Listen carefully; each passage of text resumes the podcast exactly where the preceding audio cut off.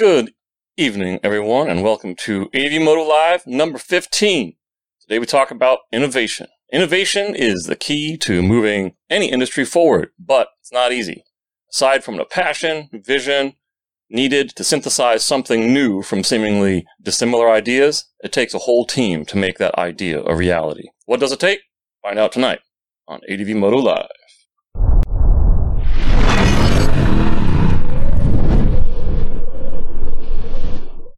But first, I'd like to bring up a little bit of news, or maybe uh, call it some food for thought. Much of the West is on fire. And uh, this is actually affecting our guest tonight out of Washington State. As of September 12th, uh, a total of almost 3.5 million of California's roughly 100 million acres of land has burned, and this is setting an all time record. As a total, today, we are looking at almost 9.5 million acres toasted across the American West uh, with arguably not enough manpower to fight them all. You know, because of 9/11, uh, we did hear some uh, about the struggles of first responders, largely in urban uh, areas. But I would like to take a mention, um, uh, take a moment to mention the wilderness firefighters who have to deal with this on a nearly yearly baseless uh, basis. In a year when a lot of things are politicized, I hope that we can all agree that the frontline firefighters in this year's wildfires could use a little support. Not only are they protecting people, uh, their property, and their livelihoods, but wildlife as well. And uh, sometimes this comes at the cost of friends and family. So if we could, please take a moment to consider the men and women who run and jump out of airplanes into fires to keep fellow Americans safe and our country beautiful. Please uh, check out the link below uh, it's called the Wildfire Firefighter Foundation, and one of the hardest foundation names to say at wffoundation.org and consider donating anything. Donations don't just provide a monetary relief, um, but they also show that someone cares and appreciates the work that they do.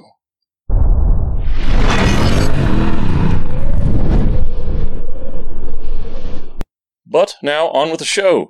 Tonight's guests have done an amazing job of bringing new elements to motorcycle luggage and clothing systems, combining a little bit of backpacking design with innovative material use and application, and a whole lot of handshaking at rallies uh, that they spend a lot of time traveling to. They have made Mosko Moto one of the leading motorcycle brands in only seven years. Everyone, please welcome uh, Peter Day, Ashley Myrie, and Andrew Bryden. Yay! You guys there? Oh, that's sweet. Mosko on air. That's awesome. A customer sent that to us as a surprise. I thought it was hilarious. no way. That's all custom cut. It's pretty sweet. Hi. How's it going, Carl? Pretty good. Pretty good. How are you guys doing? We're good. We're good. dealing dealing with all this smoke out here, man. It's crazy. Yeah, what is up with all the smoke out there? Oh my god, it's like this huge fog bank descended on the Pacific Northwest last week and it hasn't let up. It's incredible. And sometimes it gets more dense, sometimes less, but it's like pretty uh, oppressive. Like it's everywhere. People are kind of staying inside, and it's trippy. Mm-hmm. We're what's crazy is that we're the lucky ones. You know, there's just south of here, there's whole towns that have been wiped out, so it's hard to complain yeah. too hard about well, it. Yeah, we can't really complain about the smoke when we haven't been devastated by the fires. But I have yeah. to say, I was in Portland um, two days ago for a few meetings and walking around downtown, and not only seeing all of the remnants of the political unrest and um, civil unrest that's happening in the city. There's also everyone wearing not just a mask, but like N95s and full on respirators walking around the city and then the smoke hanging everywhere and the sun burning so like red and orange and bright. It was very, very spooky. Yeah. Wow. Wow. So, so it almost feels like a Martian landscape or something like that, right? Yeah, I hope that slightly painted the picture for you. It was pretty pretty bizarre. it's like the pandemic said, don't do don't do any indoor stuff, and then the smoke came and said, don't do any outdoor stuff. You just can't do anything.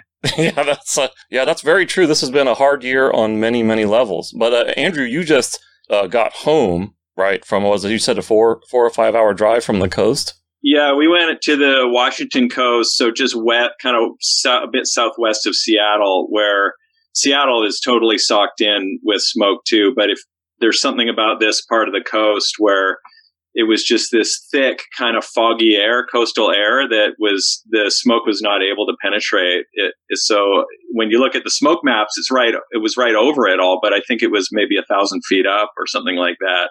Oh, okay. And so it was nice to get a break from it, but we just had to come back and hopefully um, the winds are going to start blowing tomorrow and we might get a bit of rain too. We hope. But then now there's flood warnings that we just got too like flash flood warnings, which we don't normally get out here, but it's just everything. Yeah, well, you know, on the on, on the East Coast, as we were talking about just just a few seconds ago, um, uh, you know, there's so many hurricanes coming out of the west coast of Africa that they've run out of normal alphabet names. They're going to have to start using uh, a Greek alphabet. you know, like the alphas, betas, and all that other kinds of stuff like that. So, uh, yeah, stuff is stuff is definitely the heat. Literally is turning on uh, on on so many levels. Well, tell you what, um, I'm sure a lot of people don't you know don't don't need to have introductions, but we like to do it anyway. Could you guys please introduce yourselves and what you do? Sure, uh, I'm Pete. Uh, so I'm a co-founder of Mosko along with Andrew.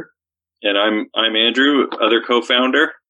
And I'm Ashley. I am our brand creative director at Mosko. Awesome. So day in day out, what do you guys do? Boy, it sure changes a lot. We're a small company, so everybody wears a lot of hats. You know, but for me, uh, it, normally uh, when there's not a pandemic happening, you know, we do a huge number of shows and events. So I spend a lot of time at shows and events, uh, you know, meeting riders, talking about gear, doing presentations on travel and stuff like that. Um, and then, you know, in between that, I'm dealing with a lot of the administration of the business, the finance, you know, paying people, that sort of thing. Good old, good old paying folks. How many events do you guys go to? I mean, I know this year is probably a little unusual because of all the lockdown that occurred you know, at the end of the first quarter? Around 30 to 40 events kind of between the US, Europe, and Australia. We had 42 on the calendar this year, and they, you know, they've all been canceled. We did a few in the spring. And Europe yeah, is Europe is back yeah. to having events, yeah, right. smaller, yeah. smaller events like meetups and things with, you know, 30, 40 people. But all the all the big shows have been canceled pretty much everywhere. Wow, wow, yeah, yeah. Well, you know what? Um, that might not be so bad anyway. Uh, you know, sometimes the rallies, uh, you know, when they get real large, I mean, it's it's nice from and from an industry customer standpoint, but uh, mm-hmm. you know, sometimes the ones that are you know around 100 to 200 people or something like that, or maybe even slightly smaller, they're they're nice because they're intimate and you get to n- know people for sure. You true. know, uh, you know, yeah. and, and, and talk, but that is a hell of a lot of events. Uh, yeah, you know, that's, yeah, that's, that's crazy. Andrew, so I guess you're not, you're not traveling around as much, uh, with them. So what does your daily grind look like? So I'm my title is design director, uh, but I, I basically, I think what I spend most of my time doing is designing all the baggage that we make that goes on a bike. You know, anything that can be strapped on a bike or strapped on your body to go riding, that's kind of in my purview. Um, and then, but then there's lots of other little things that I'm working on as well. Um, hard parts and just other products and things like that. And then there's, there's plenty of just kind of general putting out fires and talking, you know, on the phone with people or whatever it is, meetings, all that stuff that it takes to run a company. Yeah. Awesome. Awesome. So can you share with us all you know, how did uh, how did all of you get into writing, and then how did you get into adventure writing? Gosh, um, I started riding like dirt bikes on a Honda 50 when I was five years old. My grandparents have a big piece of land right outside of Yosemite, and my cousin and I would rip around on the little 50 back on the back roads that connected to the, the rear of my grandparents' property. And my grandpa also had quad trails all over the place. So we'd ride on his quad trails and adventure around. Um, so that was my first introduction to motorcycles. And I honestly had no idea that they would become my life. I really didn't. I didn't even know that adventure or dual sport bikes existed. I had moved to Seattle and a friend of mine got a bike and told me that it was a $25,000 motorcycle. And I was just like flabbergasted. I was like, what? What do you mean? And uh, so I went on a, a trip. I sat on the back and I went on a weekend trip and I thought, oh man, I was a backpacker and that was it. I, I, knew I needed a bike. I got one in less than six months. And yeah, I rode like 10, between 10 and 15,000 off road miles that first year of having my BMW 650 Sertao. And yeah. Oh, so that was your first bike? That was my first bike. Yep. Yeah. Street legal I bike. Man. I walked into the dealership in Seattle and there was this beautiful, like it looked brand new bike sitting there. And I walked up and said, is this new? And they, no, no, it's used. The guy uh, broke his leg right before a trip. So oh. he put like $4,000 of aftermarket parts into the bike, broke his leg on a trip he was doing with his dad, and then just couldn't handle it. Like the emotional aspect of having the bike sitting around and not having gone on the trip. So I scored. I got it like in my SRP with four grand of aftermarket parts on it. I was stoked. Wow, that's awesome. And Pete? Yeah. Uh, I, you know, uh, as a kid, I spent a lot of time hitchhiking uh, around the country. Uh, by the time I was like 17 or 18, I'd hitchhiked back and forth across the country probably half a dozen times. And that led me into um, riding freight trains, which I also did quite a bit of. Uh, and when I was in college, I was still kind of doing that stuff. And I, I hitchhiked up to Alaska, uh, and I ended up working in the canneries up there for the summer. And I came back to college in Colorado, and I was kind of flush with cash. And uh, I was driving with a buddy. I didn't have a car. I don't even remember if I had a driver's license, but we were driving down the road, and there was like a Honda 1970s Honda CB550 for sale on the side of the road with a huge cardboard sign that said 350 bucks. And I just was like immediately kind of enchanted by the idea of getting a motorcycle and, and traveling around on it. So I, I, we pulled over and bought it. And I, I, didn't even know how to ride it back to the house. You know, I had to get another friend to come back and and and uh, pick me up. And I sat on the back and got some lessons, and then eventually rode it myself. And I don't remember when I actually got a license and an endorsement and stuff, but um, that was my first car. You know. So I motorcycles is how I got around. Um, after college, I ended up uh, getting a conversion van that I could sleep in the back of, which was uh, something I needed at that stage in my life. But then uh, I started doing a bunch of international backpacking, and I was on a, a, trip in Southeast Asia, and I was just kind of burned out on back, backpacking culture, you know, hostels and um, you know, guided little guided trips and the little binder books with all the little tours you can do. And so I just like really don't like that version of travel. And somebody gave me the idea of buying a, an inexpensive motorcycle in Hanoi, uh, like a, like it was a Russian Minsk, a little 125cc two stroke. I ended up buying that, and my backpacking trip turned into a motorcycle trip, and that started, you know, that was about 20 years ago, um, started me on the path I'm on now. That led to a BMW 1150 in the US where I was doing mostly road and created dirt. And then that led me into more and more dirt riding, uh, smaller bikes, and then eventually into dirt bikes as well. So, and eventually into Mosko. well, okay. So to scratch back a little bit. Yeah. Are you telling me that you used to be a modern day hobo? Uh, yeah, yeah. Oh, yeah. That's awesome, man. yeah, that's awesome. With the stick and the and the handkerchief with all your worldly possessions oh, tied to the end and everything, everything. It was way cooler. Yeah, dreads and you know super dirty clothes. In my opinion, pretty sexy. Yeah, it was yeah. good. It was a good look. I was more, you know, I was. Yeah, I think when you picture a hobo, you picture like the older guys in the depression and stuff like that. But there's there's a whole nother class of freight train traveler, you know, that's younger and uh, it, it, um and you know that's that was the tra- the crowd that I was traveling in at that time, and yeah, it was a pretty incredible experience. You know, it's neat. I mean, it's a it's a dirty, uh, dangerous way to get around the country, but it's also pretty exciting, and it takes you into some very unusual places and and situations. Yeah, I think that's something. Uh, it'd be cool for us. I would love to hear more about that. You know, like separately too, maybe around a campfire sometime. Yeah, I'm, I'm sure you have another story. have a lot of stories there. Yeah, that's fantastic. Uh, all right, Andrew. Yeah, I feel like I, I was kind of always drawn to motorcycles, and so at some point, maybe in middle school, I bought a um, a moped, a Honda moped, off a friend for forty bucks, and I just thought it was so cool because I'd just gone from you know a sort of a crappy mountain bike to all of a sudden another crappy vehicle, but it actually went on its own. You know, it did about maybe 30 or 4, 35 miles an hour or something. So to go from a bicycle to that was just this huge, just blew my mind, you know, and I just, I was like, all of a sudden I could ride anywhere I wanted. And uh, because mopeds are sort of this, you don't really need a license and the cops don't really, you, you sort of look like you're on a bike, you know, it was just this total freedom machine and uh, and then I, I think I sold it for twenty bucks. So it cost me twenty bucks to own it for a couple of years, and then I bought a Honda Passport, which is like a little, you know, the type of scooter you see all over Asia. Yeah, it's three cool. speeds, but they do maybe maybe fifty miles an hour or something. So it was a big upgrade. And I can remember, you know, this is like back when you're young enough you can't drive really, or or like I guess we could drive, but nobody could afford a car, so we're still bussing around and stuff. But I could run it for a week basically on bus change.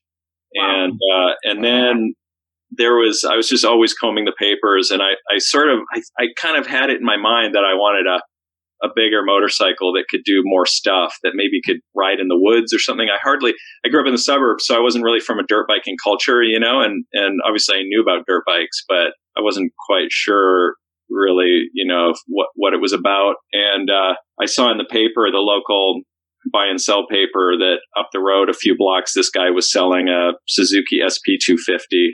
And I went up and looked at it and it was just this, it was just in great condition. It was this awesome little enduro bike. And, uh, I didn't have the money. So I brought up all my skis and was like, here's, here's my skis as a down payment and I'll get the money together. So it took me a couple days to get the money together. I can't remember how much it was. But so I bought that, and I that was kind of the same thing uh, as you just said, Pete. That reminded me. I have a similar story. I went up there to, to look at it and test ride it. I didn't even know how to ride a motorcycle with a clutch and gears because none of the these little scooters had clutches. So I just got on and just like shot up this guy's driveway and over a curb and and hit all these bumps. But it was a dirt bike, so it just sucked it all up. And I, I just instantly I was like, okay, I'm buying this thing. I'm buying this. and I, you know, I brought it back and did the deal and I never really looked back. Then after that, I moved up to 500s, old Honda XL 500s. This would have been in the, I guess, the early 90s. And I generally was riding sort of like 1980 or 81 bikes. So they were, didn't even have the monoshock. They were just mm. big jolting kind of springs in the back. And I used to have to wear a kidney belt to go dirt biking because they weren't even, yeah, because they, they, the suspension was so bad. And where I was riding, it was north of Vancouver, British Columbia. So it was these old mining roads that were all rocky and bumpy. And I didn't really know, even know that you should be standing on the pegs. So I was just flying through all these mountain roads, just sitting, you know, and just shaking my insides apart. And, and I would come home and tell my dad about it. And he, he finally went and got me a, a kidney belt that truck drivers wear. And he's like, here, wear this. now go bounce around. Now go bounce around. Yeah. And I just had, I had zero money. I mean, I had enough money to put gas in it and I, I never changed the oil on it. I never had riding boots. It was all just whatever shoes I had and jeans and and the cheapest helmet I could get. But so does that mean in 2021 there's going to be a Mosko Moto kidney belt? yeah. ADV. ADV KB. Well, we've come a long way. Yeah, I mean, the armor that we wear has kidney belts, luckily. But I, I have had that thought, like, huh, this is interesting. I don't get my insides shaken up as I as much as I used to on these new bikes. I'll yeah. never forget. I'll never forget riding on the back of the bike with you years ago when the clutch went out on both of those bikes and we were all stranded and we had to get out and I had to ride on the back with you. And I was like, oh, this is going to be great. I don't have to do anything. And you were a crazy rider. I was like, oh, oh my God, you, you so Andrew's nickname, Carl, is Wildcat. And I was like, there's another reason for his nickname, oh. but to me, that was the reason at the moment. I was like, wow, this is wild. That's right on. You know, uh, something I should also like to follow up with you, Andrew, is your thoughts about the e-bikes. You know, not like the motorcycles, but like the electric bicycles. Uh, you know, it sounds like you have an appreciation for light. Oh, I do. Yeah, that. Yeah. yeah. The, the, Pete Nash must have tipped you off or something like that. But no, I, no we didn't. No, no, no. No, because I'm I'm just so all in on e-bikes. That's so funny. I have I, I have a couple e-bikes. One that, that my wife and I haul our kids around on. You know, it's it's one of those rad wagons. It's like a station wagon of a bike. And uh, and then I had to ride mini.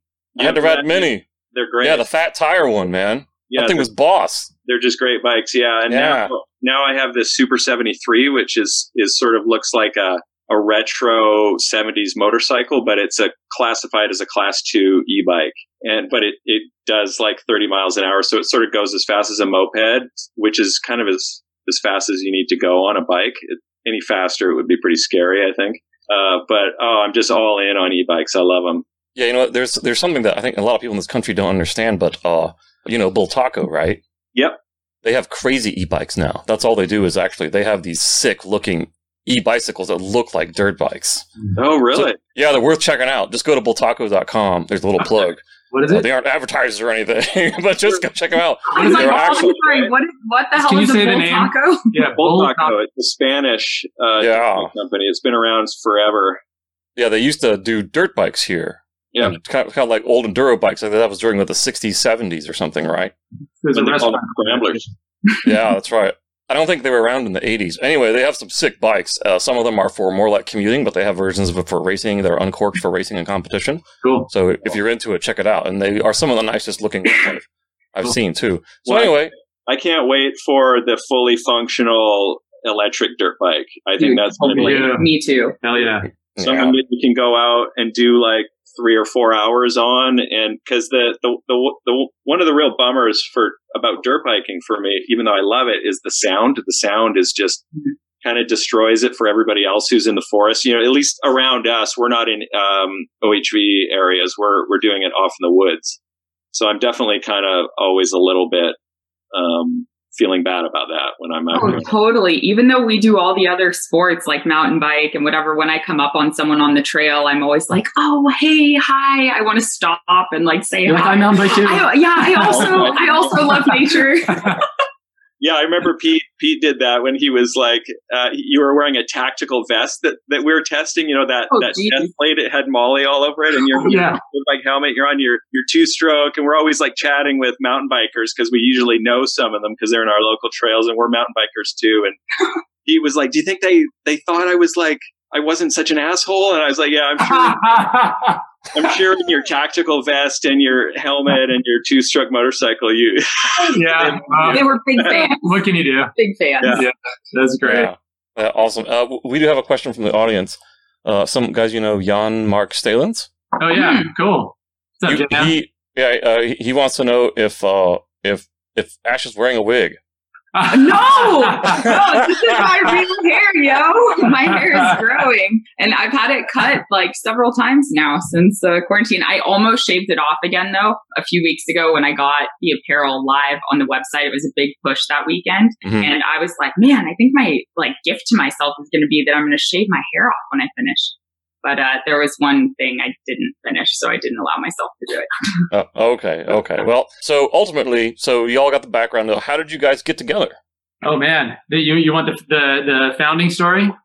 Uh, yeah, yeah. If you got something that. Yeah, um, you know it. I think the the the idea for Mosko started. I'd been running a different business. I, I ran it for ten years and kind of left that business kind of got out of it and was really burned out on it and uh, and took off on a three month motorcycle trip down to to Panama. I'd been doing a lot of big international trips, and with this sort of like opening in my career, I thought it was a perfect opportunity to go do something a little longer. And I headed off uh, to um, Central America, and I was using soft luggage. You know, I'd converted over to soft luggage a number of years before that um, for all the reasons that everybody knows. You know, the safety and and not destroying them in the middle of the trip like I used to do with my hard boxes. And so I, I got some soft luggage, and I was using it on this trip, and I just felt like kind of frustrated with how basic the bags were, you know, because I do a lot of other sports. You know, we, we all backpack, we mountain bike, we backcountry ski. And so we use these incredibly sophisticated bags. And I just thought, why is there nothing like that, you know, for, for uh, motorsports? And so uh, I connected with Andrew through a mutual friend over email. He was uh, the senior designer at Dakine, and he can kind of tell his perspective on the story uh, once I'm done. But um, we started emailing and I started sending him pictures of the bags and how I was using them and just like, man, couldn't we do something more interesting? And we had this really interesting email dialogue going and I was pretty excited to have this like real uh, industrial designer with all this bag experience, you know, to kind of look at this issue with me. And then I got in this horrendous wreck in, in uh, northeastern Honduras and the Mosquito Coast and, and broke my leg. And um, I had to leave the bike there, you know, was kind of stuck out in the jungle there for three days and then got airlifted to Miami and had surgery and like this big mess. And came back just like that. You know, suddenly I'm back in back home in the gorge and you know hobbled with no motorcycle. You know, just having had surgery and and I called up Andrew. You know, probably five or six days after getting back and was like, man, let's get together and start talking about this in earnest. You want to take over wow. the story from there, Andrew? Awesome. I, I, just have to say that Pete, like, no, if you knew Pete really well, you would know why that moment was so ripe for him, like, latching into an idea and just like running with it and getting Andrew on board because you being injured is not a great. You're like, I gotta have something. You gotta do something, man. Gotta, gotta do something. something. And, and and you know, I was. I, it was interesting because I, I, really wasn't sure what I was going to do next. You know, and I had this this luggage idea, and I was like, God, that sounds like fun. It'll probably never work. You know, it's cra- crazy. It seems it seemed crazy to me at the time, but you know, it just started talking to Andrew, and suddenly it started to get real. You know, right on, Andrew.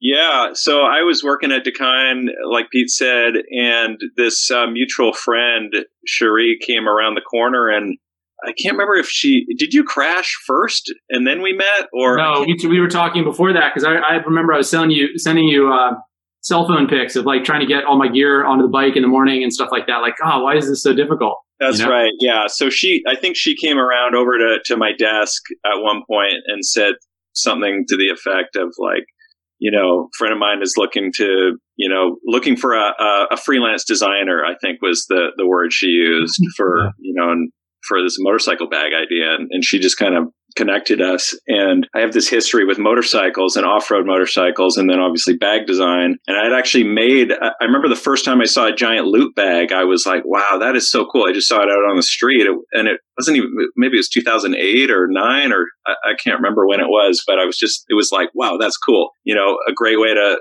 strap something down onto a bike. I think it was bright yellow and uh, I just thought it looked really cool. So I made my own in the Dakine studio with the help of the prototyper there, and uh, you know, just kind of my own design of it. But it was basically kind of like just a, a copy of the giant loop idea, and it was just a big enclosed thing. And then I think I eventually sold that motorcycle and uh, with the bag with it. And then Pete came along, and you know, so I had some photos of it, and I've always been interested in motorcycles. And I actually had this thought as well that, that that'd be a really cool business, you know, making bags for off-road motorcycles. I don't even think I knew the word adventure motorcycle back then. And so, yeah, yeah, we got connected. And I, I, remember we had this interesting dialogue back and forth where we kind of aligned on the identity of and the direction of the company. You know, it, it wasn't, it was just like totally, totally made sense. We both kind of idolize companies like Patagonia, you know, in their, in the, the way they do things, the way they build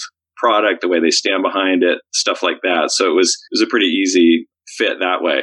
And then it took us a while. There's a bunch of feet dragging on my end, you know, for actually quitting a, a well paid job. And I just my wife and I had our first kid, so it, it was uh, it felt like it took a while to sort of quit my job and just cut that financial tether and and start doing the Mosko thing. But we eventually did it, and so glad we did.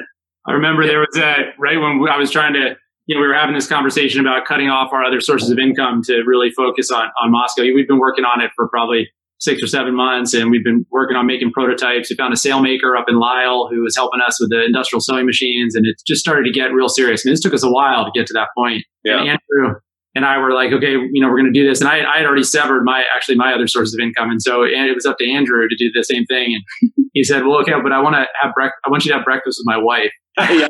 Yeah. so we go went to this little diner in Hood River and like I was like, oh, this is there's no way this is gonna work. like she's just gonna be like, this First is child. crazy. You got this incredible job with this yeah. like high profile company. It's like one of the coolest jobs in Hood River. And you're gonna quit to go with this crazy guy to make what? And yeah. and you're gonna ride motorcycles. And she was pregnant at the time. And and I thought, and we had this great breakfast, but I thought, well, that's probably it. And I didn't know Joss, so I didn't know she's this like insanely adventurous lady that goes chasing predators around the Mount Adams wilderness by herself, like in the middle of the winter. I didn't know any of this about her. I just thought, man, that's another story right there. Yeah, oh yeah, oh, yeah. she's she's something, man. But um, and in, instead, it sounds like she came back and said, "Yeah, do it," you know, which is just turned out great. But I do remember that, and we we yeah. spent probably about nine months, I think, designing the first products. Does that sound about right? Something, Something like, like that. Yeah. You have to go back we, and look at the blog. Yeah, yeah, right. It's all on the blog. And uh, we, oh yeah, that's one of the first. That was what this is one of our first hand sewn. This is on the wall right by my desk, so I thought I'd hop up there and grab it real quick. So wow, that's awesome. After all these rounds of prototypes uh, that we done, you know, sewing in the U.S., we got to this. So this was sewing with our our sailmaker Chip up in Lyle. Uh, mm. Doesn't look that much different than the product now. That's yeah. one really cool thing that I love about it. Having it up on the wall, it's like, yeah, of course you can see the the differences. You can see how the design has evolved, but I mean, it took. It's it would, pretty damn good. it would take the, one. It would take the three of us like probably three days to make something like that. You wouldn't believe how much labor goes into one of those bags. So we made a set of these, uh, and, and we needed to test them. And now this is the following winter after the wreck, and it, you know it's snowing and freezing cold in the northwest, and like you can't just go ride around the block for a test. like you have to put them through their paces. And it, it, was too cold to ride here, but I had that bike that was sitting, you know, down on this Honduran army base in the Mosquito Coast, which is where our name comes from, Mosko. And so uh, we decided that the, the first testing trip would be a mission to go retrieve that bike. So I, I flew down to Honduras and uh, went out to the far northeastern corner of the Mosquito Coast and with this these prototypes and uh, got the bike running and mounted these on it and rode, you know, 400 and something miles of dirt to get back to the road system and then uh, continued on my trip down to Panama and flew the bike home from Panama. And that was our first test trip.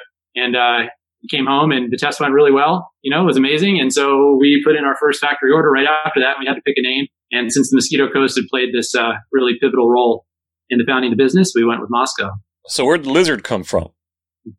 Uh, Uh, so I, I drew that, and that's I was going through, you know. So our name was was Mosko. We'd we'd agreed on that, and and I can't remember the other possibilities except for one was nut sacks. That was the other possible. Oh, I remember nutsacks. oh my Yes. god, I haven't heard that. What? If yeah, anyone uh, doesn't like the name Mosko, Perfect. for the runner of nutsacks. nut Oh sack my was the God. runner up. Yeah, and we had we had one of those classic. Why? Well, that was Pete's idea. We had one of those classic That over. Uh, What the hell? you know, we're, we're having a It's pint down at, the, down at the, one of the local bars, and just it was this like, okay, we got to come up with a name. I think we had them written out on a on a napkin or something like that, and it was Mosko, Nutsacks, and a few others. And So I the was like, well, it's definitely not going to be Nutsacks. instead of a lizard, it would have been a squirrel with a, a sweeping tail instead. Yeah, and a friend of mine had just because I was I, I had just recently had a kid, and you know, with having a kid, you got to think of names. It's sort of a lot like thinking about names for a company. And he said uh, one of the best pieces of advice he got is you got to if you think of a name, you got to go out to your back porch and scream it at the top of your lungs like ten Mm. times. And if it gets annoying or it's too long to scream or something like that, it's not a good name for your kid. You know. Because they're going to have it for life, and you're going to be screaming it from your back porch a bunch. So that was kind of in my mind when we oh. were coming up You're with like some of this. Mosko. We're nutsacks. nutsacks. Well, that was a close call. That was a close call for sure. I don't know if I could work for nutsacks. I mean, come on. No, on. me neither. It was never going to happen. How about if it had a really creative font? Yeah, like the pirate. like maybe like graffiti style font or something. You like probably that, would you know what I mean? Yeah, yeah, it probably would have been some kind of like like graffiti art style or something. I like gotta that. log that in my. I need to make a note. Nutsacks. Yeah, actually, uh, I think Dan said uh, you guys should make a shirt with a Nutsacks logo just for fun, Just cause. That's a good just to see what it would yeah. have looked like. You know what I mean? Just to see what it would have looked like. It could know? be like nut sacks crossed out and then Mosko spray painted over it or something. Oh, that was God, hilarious. is real. Oh, we just should totally do that. There Just you go. I mean, There you our go. That's- minimum. I think our minimums on shirts are like forty-eight shirts. We can definitely get Yeah. through forty-eight shirts. Sure. Yeah, yeah, I think that'd be fun. I, I joined the Mosko team in 2016, and uh, before that, actually, it was I heard of Mosko for the first time in 2000. I didn't know it was called Mosko, but my friend Gregory Hilchey in 2015, 14, 14. It was right after you guys had started. We were on a motorcycle trip on the Olympic Peninsula, and the entire trip, he's just yapping at me about these bags. And I'm like, Greg, shut up. I mean, who gives a shit about the bags? Like, that is not interesting conversation. Like, let's move along. I mean, he's brought Thanks, it up Greg. like four or five times over the weekend. And I'm like, I mean, I, I couldn't even tell you what I had on my bike at the time, but it just was not of real interest to me. And he's like, oh, well, you're going to take this other bag, one of our competitors, you're going to take that one because I'm moving on. I got these amazing bags. And actually, I'm going to be helping them out at a show in the fall. You should come check it out. And I was like, well, I'll come have a drink with you, but you know, not about the bags. So I come to the show. I met Pete there for the first time, but funny enough, he actually doesn't even remember us meeting then. if you ask the two of us how we met, we have different stories for that. So I met Pete for the first time in 2014 at the Seattle IMS show. And honestly, it wasn't, I could hardly tell you what he even looked like. It was his energy that I remembered. Um, I, I watched him. This sounds really creepy, but I stood there and like watched him talk for like five or 10 minutes. And I was like, wow, he's so like engaged and so present with the person that he's speaking with. He's so Mm. invested in the conversation. And there was this like light in his eyes and I, I didn't forget it, you know? Um, so and that hobo stick with the with the handkerchief with all of his worldly possessions tied onto the back, right? and the dreadlocks. and the dreads, man. Gets him every time, Pete. It was about a year and a half later that we actually went on our first date. Um, and yeah, it was kind of history from there and just visiting each other. Like he was on the road with Mosko doing a bunch of shows. I had just decided not to go to medical school and was working for a nonprofit healthcare organization in Bend. So my schedule was pretty flexible. Um, I could do whatever I wanted. And I met these guys out at a couple of shows, the first being Overland Expo. And really just to see Pete because I missed him so much. It had been like two weeks since we saw each other. I just couldn't wait to see him any longer. So we, I flew out there and I think just naturally I hanging out in the booth with these guys, started picking up what they were putting down and hanging out with the writers in the booth, talking about where I'd ridden, swapping stories. That was kind of the beginning. And yeah, right then we needed help. You know, we were growing a lot. Yeah, so were, it was months in. later, but yeah. Uh, yeah, it just sort of naturally unfolded that way. And my how things have changed. I had no idea. I was like, oh, hmm, well, yeah, this is interesting. Yeah, and you know, really, yeah. really you know, can't was, imagine doing anything else. Yeah, you know, I've, I've been telling folks for probably at least the past five, six years or something like that. Uh, and maybe it's not as much now as it was a few years ago. And that's kind of a good thing. But really, recent years have been kind of like the golden age for ADV. Hmm. You know what I mean? Which is that transitioning stage, you know, like I raced mountain bikes when I was in high school, just on an amateur level, you know, back with Diamondback Apex, people were still riding around on beach cruisers and stuff. You know what I mean? Like, was it a Ned, Ned Overend and, you know, some of those guys back in the mountain biking world, you know, and that was like real raw, real like close.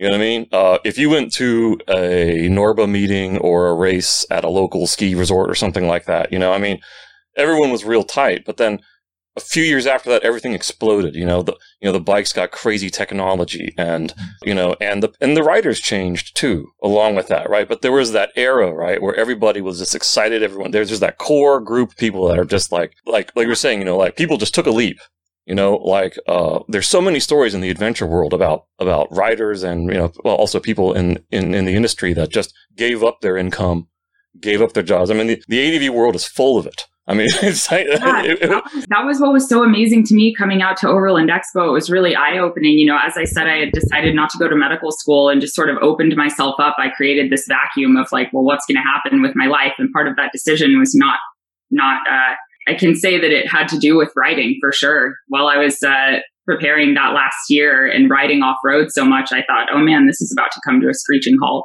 And then I come to Overland Expo and I meet Ted Simon. And I'm like, what? This is insane. And the community was just crazy. I mean, all the stories and being so inspired and um, spending quality campfire time, drinking whiskey and hanging around with people and just feeling like, wow, you're really part of something and that we all have this in common. Yeah, we're doing it in different ways. There's so much to learn, so much to share. Yeah, it's uh, it's absolutely fantastic. So, what's the creative process you know, so when you guys think of a new idea or something like that, you know, what's the what's the in a nutshell, what's the creative process? I mean, what, what are the steps to to take a concept and, and, and turn it into a product that you can deliver to somebody? I think it mostly starts from being on trips and using the stuff and having a problem, you know, and I mean, the amount of times Pete and Ashley get to go on a lot more trips than I do just because I'm raising kids and they go on these big long trips and and so they'll come back with, or, you know, it might come from a customer too who's on a, around the world trip. And so it just starts with a problem, basically. How do we solve this problem? Or the, the problem's been sort of solved, but it's kind of unsatisfactory maybe by some other companies out there. And so we, we just try to do it in the Mosko way, you know? Yeah. They, you know, we're very active on like the, the forums like ADV Rider we're super active on ADV Rider. A lot of people have probably seen our thread on there. You know, we've got millions of views and it, it tens over 10,000 posts on it. And it, we get just like all this feedback on ADV Rider on our existing products, ideas for new products. And then everybody in Mosko rides, you know, everybody on our team rides, everybody has a bike. And so there between the feedback we get through social media, through ADV Rider, and then our own experiences out on trips, there's sort of this like percolating process that happens, you know, where it's like, certain ideas like sort of emerge, you know, regardless of where they generated, they were originated from. But we don't, and we call it crowd, de- like crowd development. And, and it is, it has an aspect of crowd development, but it's like, it's not pure crowd development, you, because if you, it's not so much like we put out a poll and say, what does everyone want? Right. And then we look at the thing that has the most responses and say, we're going to do that. We sort of have our own feelings about the sport and where we fit into it and where it's headed. And then we mesh that with all of this information that's coming in from all of these sources, plus our own experiences. And certain ideas just kind of like bam we're on it you know like and uh that's how i that's how i would kind of you know, yeah. describe the inception process. And we're all just so passionate about it. I mean we this is fresh on my mind because we just did it last week. We spent what two almost three whole days sitting up in the conference room discussing bags discussing apparel. And um we we're not focused. We're we definitely listen to feedback and it's infused into the the development process but we're not going to the community and saying what what do you want? Because we wouldn't have the products that we have right now. Um, we kind of head off in this direction and we're we're pretty certain that if you're doing it the way that we're doing it then you're going to like this. And then we get feedback. So then yeah. then once we've got a direction idea then all, all the feedback is on that idea you know, and that's where we again are just getting all, all of this feedback. But there comes a point where, you know, Andrew's like, okay, that's enough data for Scott for apparel. You know, that's enough information. Okay, now it's time yeah. to sort of have all that in the background, but also like set it aside and dive in and start making stuff. Yeah, there's the the uh, the feedback is like a fire hose, right? So mm-hmm. I, I kind of look for two things in this fire hose, and one is a trend. Is there a whole bunch of people saying this thing? And then the other thing is, is nuggets, you know, like sometimes you'll just get this nugget will come out and it'll be just somebody's idea or, or just like, I have this problem that would be great to solve. And, uh, sometimes those things just kind of jump out at you, you know, and the trends you have to pay attention to, like these, these kind of like, uh, 25 people said the same thing you know, said something was unsatisfactory with what we were doing or with what somebody else is doing, then then you have something there, you know, that's worth looking at. Yeah, but you also get a lot of crazy ideas. so you just got to kind of read it all. It's like this fire hose. I have to say for Andrew, because I know he won't say it for himself, although Greg was badgering me during that initial trip where I heard about Mosko and I, I thought I didn't care about bags, man, Andrew is a wizard. I've never seen anything like like our, our bags. I mean, it's incredible, especially you're having this like you're having this really intimate experience on a long trip with whatever gear you've got on the bike. It's like your home, you know? It's uh it's really something special. I think I'm not the only one who has an emotional attachment to the the gear. Yeah, well, you you uh, certainly spend a lot of time with your bags, and uh, and you know, and if you don't pack properly and you don't do a lot of things properly, you know, your trip is a lot harder if you lose something or you forget something. I mean, I mean, you lose one item. yeah, just, or if you or if all your gear gets wet and you spend three nights out at, out in a wet sleeping yeah. bag or something like that, but if you if you go through three days of rain and your panniers keep your sleeping bag dry and you're cozy at night, then you just love your panniers. You know, I mean, you have this like emotional reaction to it, just like how people fall in love with their motorcycles, which I totally get that trip we were just on, so I hadn't ridden personally with the backcountry 35s in at least a few months, more than just like a night, an overnight trip or a two day trip. And so Pete and I were out. He was out for two weeks. I went out for one week. And man, I swear every time I clipped the side compression straps together, I was like, God, I love these bags. It's just so, it's so good. You know, we just updated the version twos and there were some new features that I hadn't used. Um, I understood them. I knew why we did it, but yeah, it's uh it's really something when you need those features, when you need your stuff to stay dry and when all of your stuff is easily accessible, it's easy to fall in love with it. And it's the same with apparel. You know, mm-hmm. apparel is exactly the same thing. Like it's just this, like the bags, you have this very intimate relationship with it, you know, and it, it really can shape the trip. Like if you're out on a trip and you don't have the right gear, it's and, but then like just like Andrew said, like on this trip, you know, when, when I got it's the middle of summer, I wasn't expecting rain, but I had the rack jacket and the rack pants, and like I'm mm. riding in this like totally comfortable, you know, woodsman soft shell pants and just a jersey and separate Dude. armor, and then it starts pouring down rain, and bam, I put on the rack, and I'm like bone dry. I'm like, oh, I love this stuff. You yeah, know, it's just like. And what about we found a guy who had broken his foot? Sorry, I won't go into like the whole story, but we found this guy in the middle of the woods. Well, we heard about him from some random people that like drove up and said, "Hey, are you with a guy?" No, we're not with a guy well, there's someone with a broken foot. Anyway, it took us like an hour. We finally found the guy. We had just given up and a bunch of his shit was broken. And because of one of the features on our gear, I was like, well, I can take your windshield. Well, I can take your boots. Well, I can take your stuff, even though my bags were full. Yeah. I was able to take all of his stuff and like figure it out. He's like, well, where are you going to put that? Well, watch this.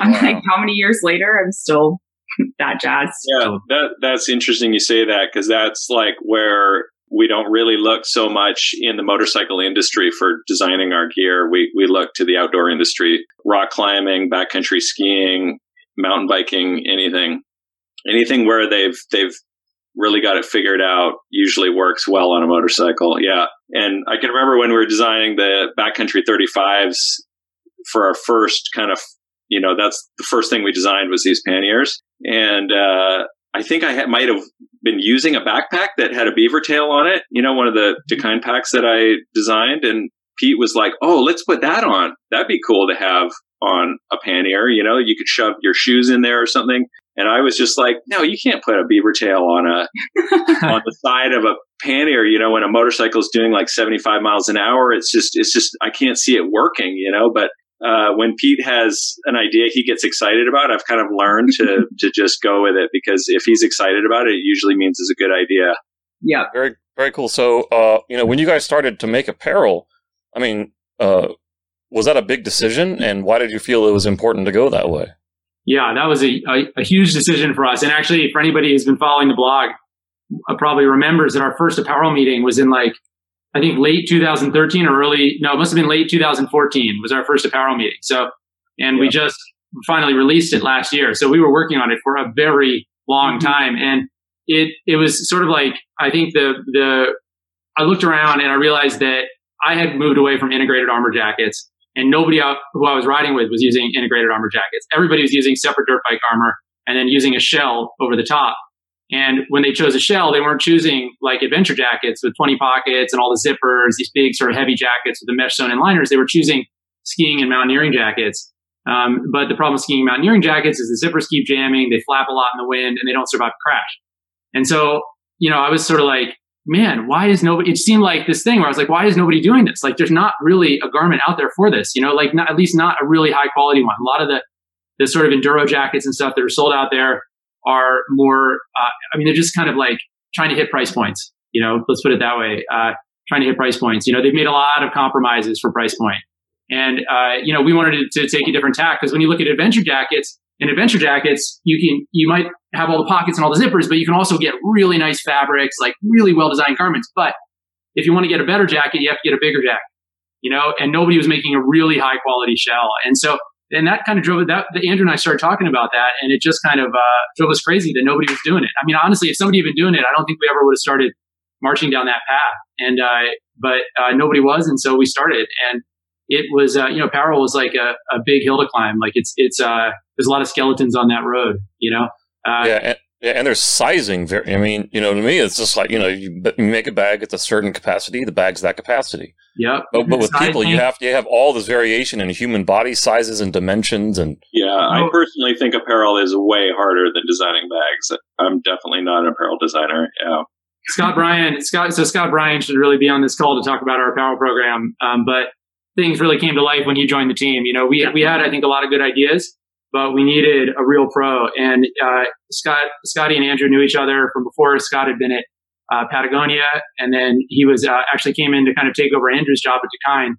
And then when Andrew left to start Mosko, and then he came over and joined us at Mosko. and you know he's just a real wizard with apparel. And our our program really came to life when he came on board. We started to finally click. Like we found the right material suppliers, the right vendors, the right factory, and uh, and started getting prototypes. We're like, whoa, this is cool, you know and then finally do a prototype. We're like, this is great. This is what I want. This is what I'd ride in.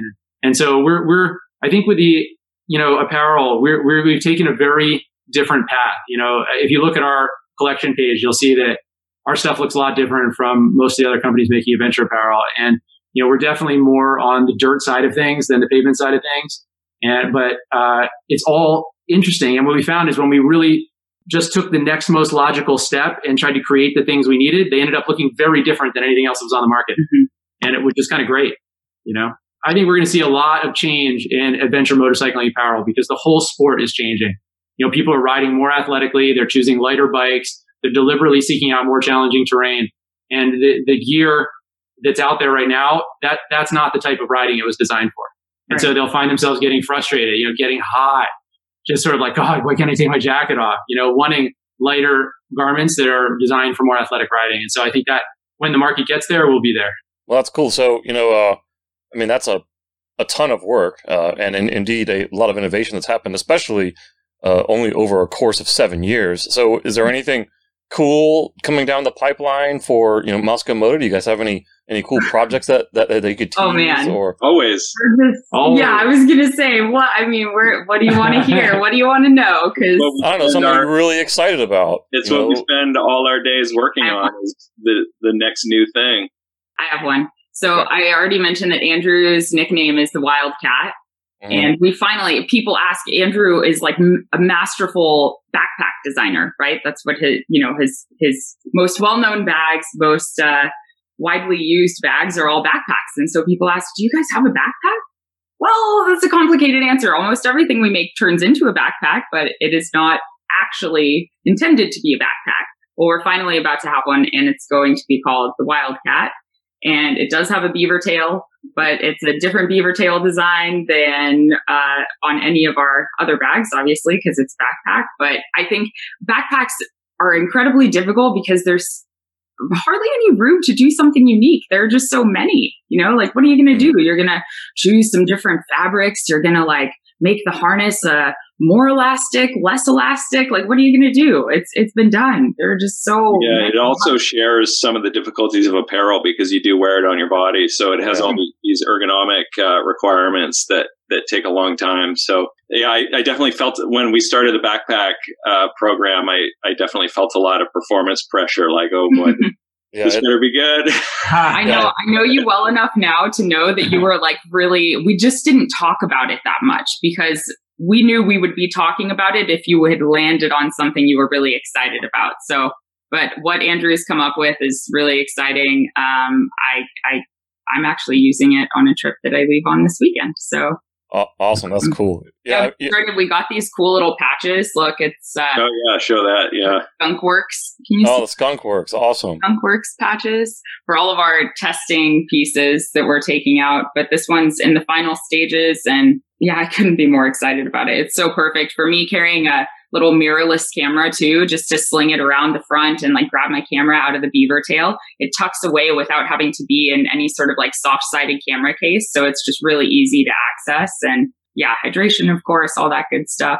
But Carl, I can't even tell you how cool it is to like be here, like tinkering with prototypes, coming up with mm-hmm. ideas, getting all this stuff, and then going out on trips and dressing head to toe it's a in either prototypes or finished goods that we produce, and then outfitting the bike top to bottom with luggage and tank bags and accessory bags and tool rolls that we created with our customers, you know, like in this kind of crazy way we do things and like to go out and just realize like, wow, everything here, like we're just outfitting ourselves. You know, we're not in, we're not like, oh, we're going to also do uh, road riding gear or we're going to do, uh, you know, make snowmobile bags or we're not going to, we're not in all, we're going to get into bike packing. That's not us. Like we are outfitting just for one type of riding, you know, one type yeah. of rider like us. Like we're filling our own closets and it's just the most gratifying thing to do. That was so weird. That trip we were just on, like how many times did I say we're standing in a parking lot? I'm like, can you believe we make this stuff? what the? I mean, th- it's crazy. Like the apparel project, especially when I came on board, I didn't really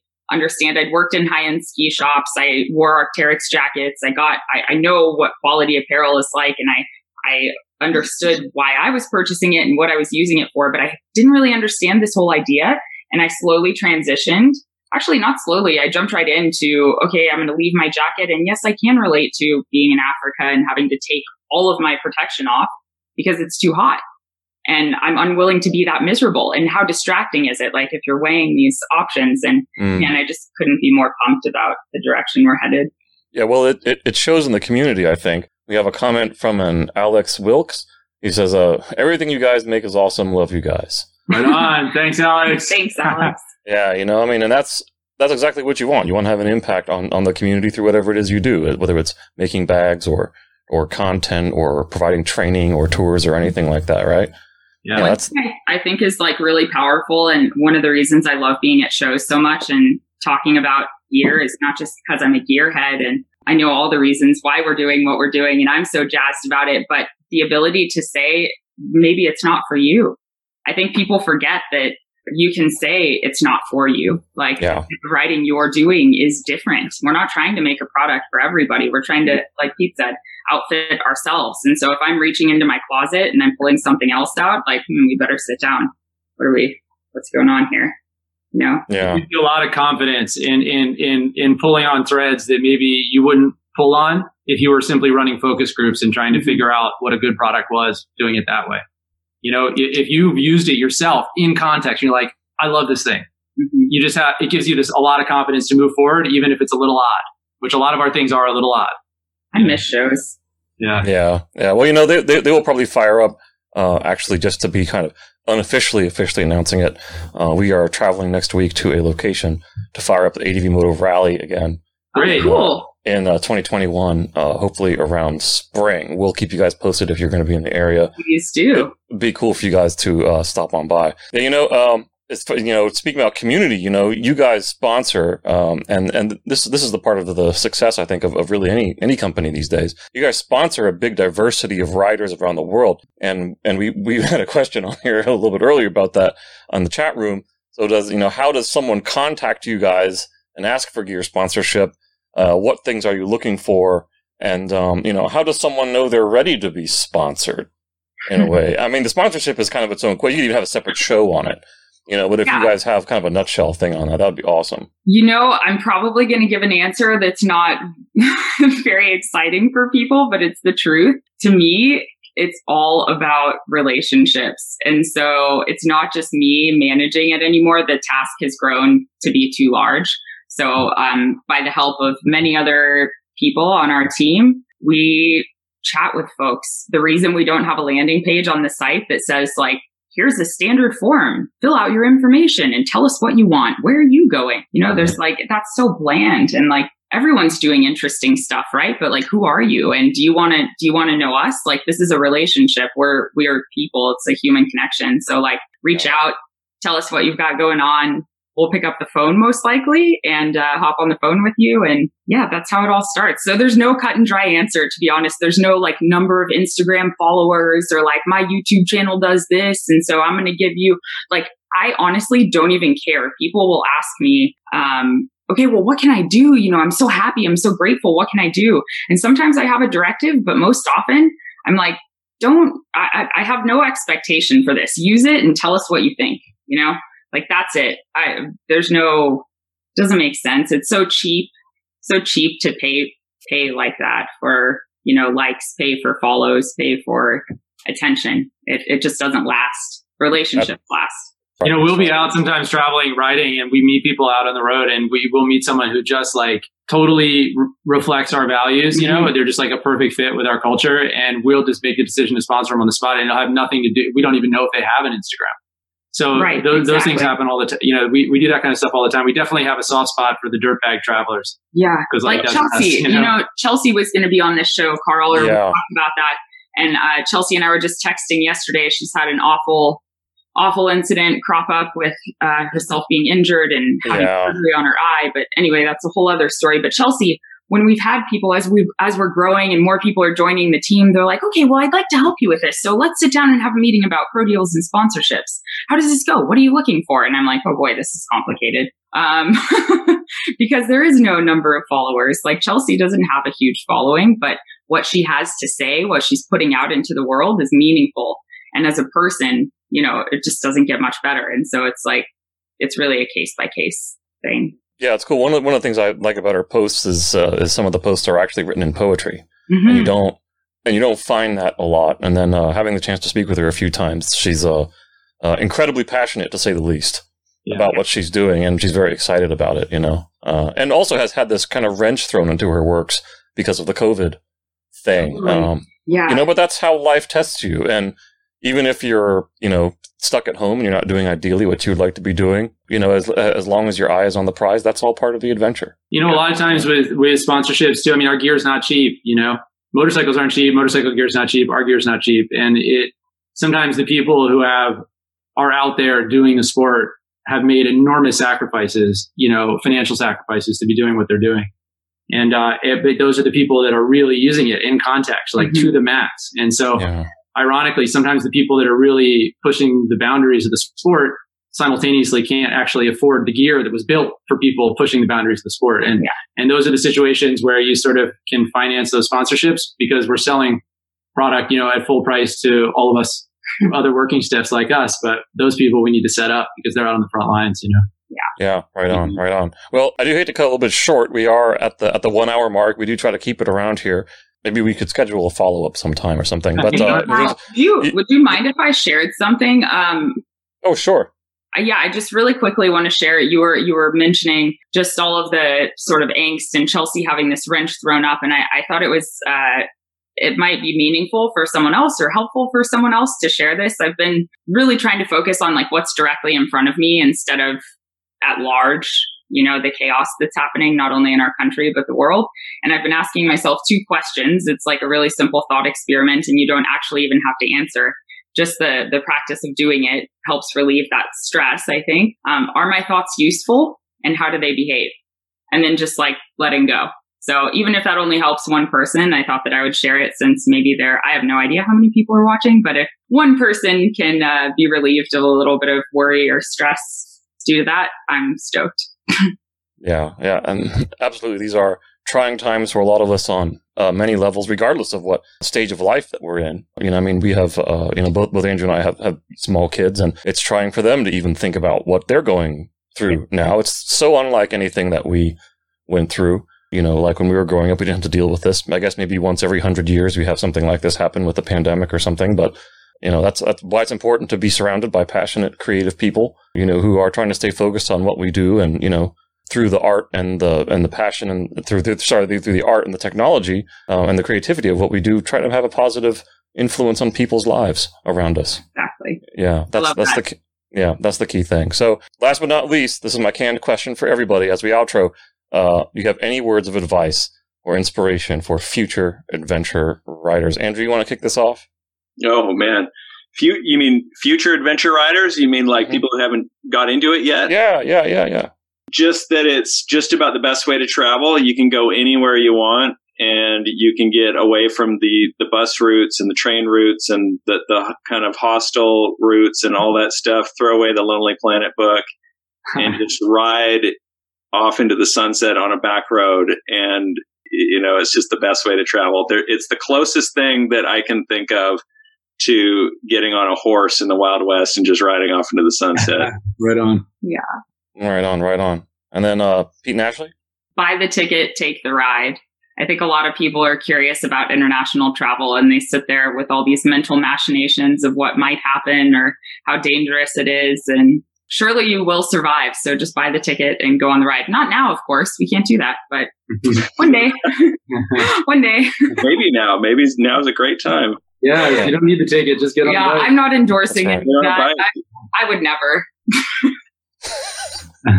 all right, all right, Pete. What do you think? Uh, I think it, it, if you're nervous, that's the whole fucking point. Mm-hmm. You know, yeah, it, it, it if a trip doesn't make you a little bit nervous, don't do it. You know, so if motorcycles make you nervous, if travel makes you nervous, whatever that boundary is, it's right in front of you. You know, like things that make me nervous might not make Quinn Cody nervous. You know what I mean? but that, but Quinn Cody's got things that make him nervous. That's the whole point is to kind of find that boundary and then test it and then find a new one and test it. And motorcycles and travel, man, there's just like, I've gone through a lot of sports and a lot of crazy things in my life and nothing has continued to, to deliver that feeling to me, uh, like motorcycles and travel. So That's give it really a go. Good. Awesome, man. Awesome. Well, to it. Uh, if you guys don't mind hanging around, we'll green room for a little bit uh, after the show is over. But uh, you know, thanks for thanks for coming on. Okay. Right on. Bye. Thanks a lot, thanks Carl. Cheers. Thanks, ADV Moto. Yeah. Bye. All right. Loved hearing some of the stories from the Mosko crew, and uh, we expect that there's going to be some more down the road. But although we may not be a giant industry by many standards, you know, companies like Mosko not only provide uh, equipment that people need to have safe adventure experiences, but also keep the ADV world growing by making people excited about adventure, living a life, um, setting an example through living, and uh, getting folks out there to see the world. Please visit moskomoto.com for some great gear. But please join us on October 1st for the next ADV Moto Live. This number 16 when we speak with Steve Gutowski and Heather Wilson from the AMA about adventure, events, and the benefits of riding for us all. As always, your support means a lot and keeps the motorcycle world running. Don't forget to like and subscribe to our channel. Visit adventuremotorcycle.com for more news, reviews, videos, podcast, merch, and much more. So until next time, from everyone here at the ADV Moto crew, ride safe, have fun.